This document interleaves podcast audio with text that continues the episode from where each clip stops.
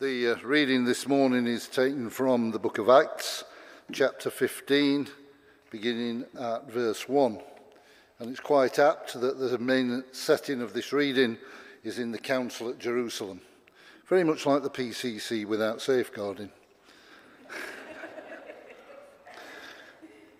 Certain people came down from Judea to Antioch and were teaching the believers, "Unless you're circumcised according to the custom taught by Moses, you can't be saved." This brought Paul and Barnabas into sharp dispute and debate with them. So Paul and Barnabas were appointed, along with some other believers, to go up to Jerusalem to see the apostles and elders about this question. The church sent them on their way, and as they travelled through Phoenicia and Samaria, they told how the Gentiles had been converted. This news made the believers very glad. When they came to Jerusalem, they were welcomed by the church and the apostles and elders, to whom they reported everything God had done through them. Then some of the believers who belonged to the party of the Pharisees stood up and said, "The Gentiles must be circumcised and required to keep the law of Moses." The apostles and elders met to consider the question. After much discussion, Peter got up and addressed them. "Brothers, you know that some time ago God made a choice among you, that the Gentiles might hear from my lips the message of the gospel and believe. God, who knows the heart, showed that he accepted them by giving the Holy Spirit to them, just as he did us. He didn't discriminate between us and them, for he purified their hearts by faith. Now then, why do you try to test God by putting on the necks of Gentiles a yoke that neither we nor their ancestors have been able to bear? No, we believe it's through the grace of our Lord Jesus Christ that we are saved, just as they are." The whole assembly became silent as they listened to Barnabas and Paul telling about the signs and wonders God had done among the Gentiles through them. When they finished, James spoke up. "Brothers," he said, "listen to me. Simon has described to us how God first interve- intervened to choose a people for his name from the Gentiles. The words of the prophets are in agreement with this, as it is written, 'After this I will return and rebuild David's fallen tent. Its ruins I will rebuild, and I will restore it, that the rest of mankind may seek the Lord, even all the Gentiles who bear my name.' So, sorry, says the Lord, who does these things. It is my judgment, therefore, that we should not make it difficult for the Gentiles who are turning to God. Instead, we should write, write them, telling them to abstain to abstain from food polluted by idols, from sexual immorality, from the meat of strangled animals, and from blood. For the law of Moses has been preached in every city from the earliest times, and it's read in the synagogues on every Sabbath." This is the word of the Lord. Oh, good morning, everybody. Can you see me over this? Just about. There we go. Let's sort out my bits and pieces. Shall we pray together? Lord God, we thank you for your word. We thank you that we are shaped and formed by your word. We thank you that it brings us life and sets our feet upon the path. And we pray that this morning you would speak into our hearts and our lives. In Jesus' name, amen. Well, it's lovely to see you all. Nice to uh, see your smiling faces this morning. I wonder if you have ever had the experience of driving on a really dark, bumpy, twisty, turny road in the middle of the night without any lights on the street. Has anybody had that experience? And sometimes, yeah, there's a few of you, a few hands going up. Sometimes when you're at that point where you're driving on a dark road, you can only see the path immediately in front of you, and you have to drive really, really carefully, don't you? At times like that, it can be hard to drive. It can be disorienting. It requires focus, concentration, and clear, undistracted vision. Well, I think that experience of driving on a dark, windy road at night is pretty similar to the experience that the apostles had as they watched the growth and spread of the early church. The beginning of the book of Acts, in Acts one, Jesus tells his disciples that they are going to be his witnesses in Jerusalem, in all Judea and Samaria, and to the ends of the earth. And quite frankly, I don't think those timid and uncertain disciples at that point had a dicky bird exactly what Jesus was talking about. And then we have the Holy Spirit descending upon them in Acts chapter two. And slowly, slowly, they begin to get the message that part of what they're called to do is to go beyond their comfort zone, beyond what's known, beyond the frontier that they've experienced to that point, and do something that is beyond their wildest imaginings. So the word of God spreads, and the early church grows. And yet, the road between Jerusalem and the ends of the earth is not illuminated all at once. And the disciples must navigate the direction of the church's witness with only the bit of the road that they can see immediately before them. So this passage that we have just read in Acts fifteen helps us to understand how the light of the apostles' experience and their reading of Scripture, the historic scriptures that they had to understand and to put context around all that Jesus had said and did, those two things together, the experience and the reading of Scripture, combine to enable the apostles to understand and recognize that God is doing something new. God is reaching out his offer of grace and salvation to the Gentiles. Now, for us, that might sound like a tiny thing. It's language that we're used to hearing in the church. But for the first century Jewish, Jewish Christians, this was massive. It was world-changing. If you want to become a Jew, even now, the process of converting to Judaism so that you can be fully Jewish is almost impossible. It takes years. Because if you're Jewish, you're Jewish because you were born Jewish. If you were a Jewish baby boy, you would be circumcised when you were about nine or ten years days old, not years. That would be a different thing.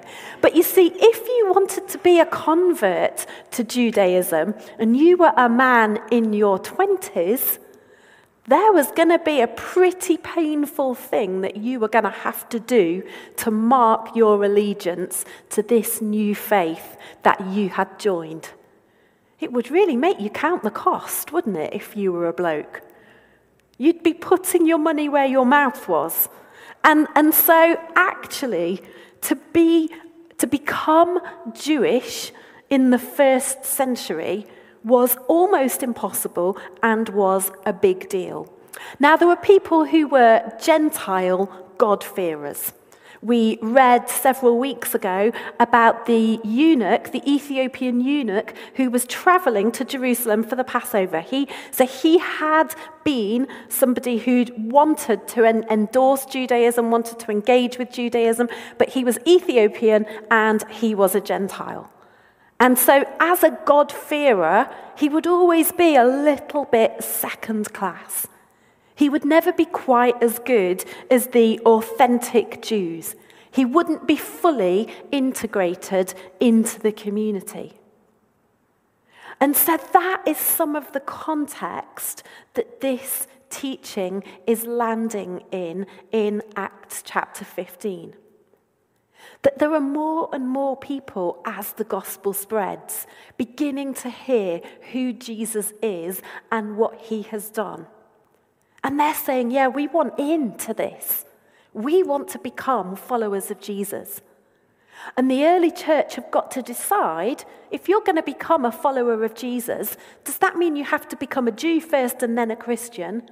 Or does that mean that you can become a Christian and not have to worry too much about becoming a Jew? You can see their complex decision-making, can't you? Because they want to be faithful.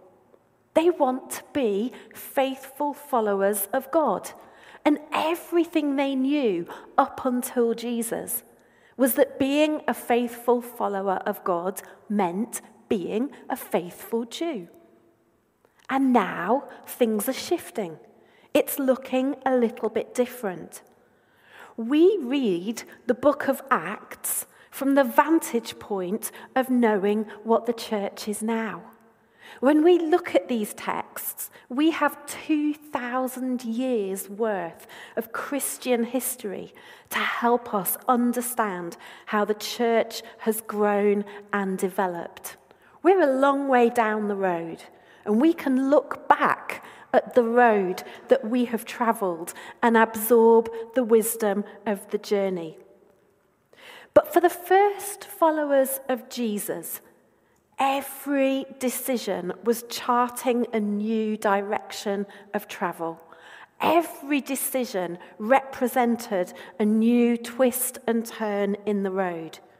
So they needed to be absolutely clear about how their decisions were going to be made. And we get a clue about how the church made its decisions in verse twenty-eight of chapter fifteen. When they write the letter back to the church, we learn that they made their decisions in community. So they're sent off to see the apostles in Jerusalem, to gather together, to make decisions together, and through the illumination of the Holy Spirit. Verse twenty-eight tells us their conclusion. It seemed good to the Holy Spirit and to us. And for us too, it's no different. We need to be guided as we make decisions about our lives by the lived experience of the community of faith and the wisdom of Scripture. And now that the church has two thousand years of history that's gone before, we can learn from the traditions and the patterns that have emerged from the growth of our faith throughout that time. And yet, even with all of this resource and the story that has gone before us, it can still often feel like we're driving on that dimly lit road full of twists and turns. For us now, I believe that this is a season where the church, the whole church, including this church, is being shaken. Have you ever come across um, how you get Um, precious stones, things like quartz and, and those sorts of stones to shine? Does anybody know how that happens? You take some rocks, you add a few chemicals, I can see Rosie nodding, you put them in a tumbler with some liquid and you shake them for weeks, and then they come out and, and they look a little bit different, and then you put them back in, and maybe you only put the good ones back in, and then you shake them again in, in a tumbler for a long period of time. And gradually what comes out is the beautiful polished stone that has gone from something that was a kind of crusty rock into something that looks incredibly shiny and precious and beautiful. And I think that is a little bit like the image of what happens in the church. We are all those lumpy, misshapen rocks. But we are all also precious, valuable, beautiful stones. And as we get shaken up together, it doesn't feel particularly comfortable or easy. But what can emerge from that process is something incredibly beautiful. Nevertheless, the shaking does not feel great, particularly when bits of your gritty corners start to fall off and disintegrate. Now, you might not read as much church news as I do. I really, really hope you don't. In fact, I'm thinking of giving it up, and certainly giving up Church of England Twitter. But in all seriousness, the General Synod of the Church of England, the governing body of the whole uh, Church of England, has just met. And I can tell you, hot off the press, there is not a single day that goes by at the moment where serious questions are not being asked in church media about how the church has failed to keep people safe, failed to protect survivors of abuse, and at times has been implicated in causing or allowing actual harm to happen to people, and then failed to make amends for the pain that people have suffered. On a national level, we're hearing those stories every single day. Alongside that, there are financial challenges, the debates around human sexuality and relationships. There is a crisis of leadership that we're seeing all around us. And it isn't just that the road ahead is dark or hard to see. It's that there are actual massive boulders in the road at times that we're having to swerve and move around as we're driving. And we're reading the book of Acts at the moment because we really need to know when we find ourselves asking big questions, big questions of our faith, big questions of God, big questions about the church. We need to be able to look at what has gone before, what's down the road, where have we come from, and how did God work to shape things then? While we've been in the book of Acts over the last few months, well, it's been about two months now, hasn't it? We've asked the following questions. We've asked, what is the church for? Massive question. We've thought about unity amongst believers. We've reflected on how the Holy Spirit can bring transformation. We've thought about the church as an agent of healing and an agent of social change. We've thought about the reality of persecution. We've explored how God broke social barriers in the early church to welcome new people into community. We've seen how God stretches us beyond what's comfortable at times. And we've reflected on how God breaks chains.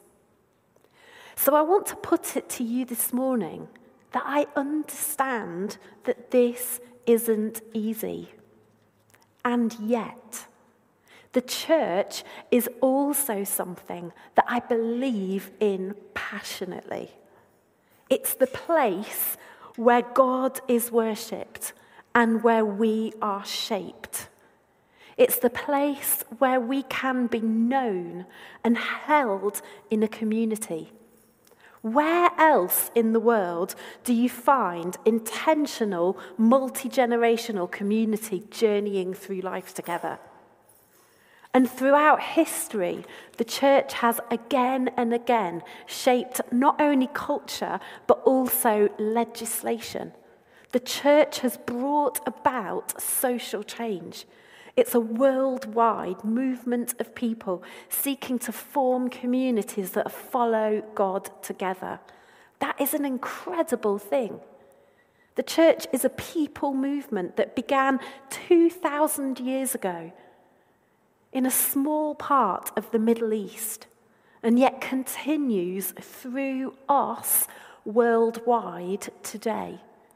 The church is truly incredible. And as part of the church, as part of the book of Acts, I detect that there is something that is almost like a heartbeat, just beating imperceptibly in the background throughout. It's hard to describe, but it's a dynamic, a rhythm, a continual background beat. And it's this, the rhythm of we gather and we go. We come in to be together and we're sent out. We're gathered back together as the church of God to support one another, to learn together, to love together, to grow together. And then we're sent out into the world. And this rhythm is encoded in who we are and what we do. We even speak it in our liturgy at the end of the service, where we say, "Go in peace to love and serve the Lord." I've been reflecting on this rhythm and the way that we live it out in the church a lot recently. I think after COVID, at a time when the whole world feels overwhelming and crazy, there can be a bit of a temptation to just want to hunker down and stay safe. And this can mean that what we want from church is to be in a place that is warm and welcoming, where we can be loved and valued, where we can be known and cared for. A place where we can be part of a community of faith, worshipping Jesus together, gathering around the communion table, learning from one another and growing in our faith. And this is absolutely key. All of these things are vital. They're massively important elements of what the church is and does. But they're not the whole story, because that rhythm is quietly continuing in the background, propelling us out and gathering us back in again. The things that feed us as the church, in the community of the church, are nourishment to equip us to live out our baptismal calling to be lights for Christ in the world. We're both called in and sent out by the propelling of the Holy Spirit. Now, why am I telling you this? And why does this matter? I'm sure you already know all of these things. But it matters because the world is in a total mess at the moment. I don't know if you've noticed. In Matthew nine, Jesus looks at the crowds around him, and the gospel tells us he had compassion on them because they were harassed and helpless, like sheep without a shepherd. I actually dread walking through the city of Sheffield these days. I dread walking down Fargate, because I think at the moment, walking down Fargate, it is possibly one of the most depressing things that you can do. Shops closed, building stuff all around, people who are clearly at the lowest of the low ebbs, sitting on the street, often absolutely off their faces on drugs. It's not great. It's not the city that I want to live in, where people are thriving and, and flourishing and living in a way that is good and wholesome. I even feel sometimes that people have less patience when they're driving. Does anyone else feel like that?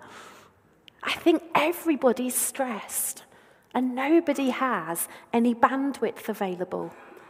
And I think that's us too a lot of the time. We're stressed. We don't have any bandwidth. And there's no shame in that. Life's been hard for the last few years. And so I wonder about what it means for us to become a compassionate church. A church where we gather together to create the bandwidth, to care for one another well, to listen to one another, to pray for one another, to support one another, to worship God together, to encounter God together. So that when we go, because we do have to, we do live our lives beyond these four walls, when we go, we're able to carry that compassion with us. We're able to be carriers of the presence of Jesus. We're able to look with eyes and soft hearts of compassion on those who we see around us. We need to spend time with Jesus to be able to live like that. I am simply not nice enough to be able to live like that if I don't spend time with Jesus. In his presence, our own bandwidth increases so that we can be compassionate. And we do that when we gather together in church, we do it in our small groups, and we do it in our own discipleship as we read the Bible and pray. The disciples had to have the Council of Jerusalem in Acts fifteen because things had got messy. The gospel had spread so effectively that it had caused the church to ask difficult questions of its practice. How can we effectively include more people in our community? Growth and spread is not comfortable. If you're not sure about that, ask anyone who has been pregnant. But growth and spread is necessary so that new life can form. The mothers in the building know what that feels like, don't we? It is a wild ride. It's messy and it's full of humanity, and everyone is invited. We're called in to be loved and to find home in the community of God's people. But then the dynamic rhythm of the Holy Spirit propels us out to live with compassion, filled with the love of God as we serve others. And my goodness, the world needs the church to stop self-destructing and be the best it can be at this time. This is who we are, and this is what we're called to. We're driving down the road. It's full of twists and turns. There are speed bumps, and there are things that we hadn't anticipated. And yet, the light of Christ illuminates our path, as it always has. And we can trust in him to continue to guide our way. So shall we pray together?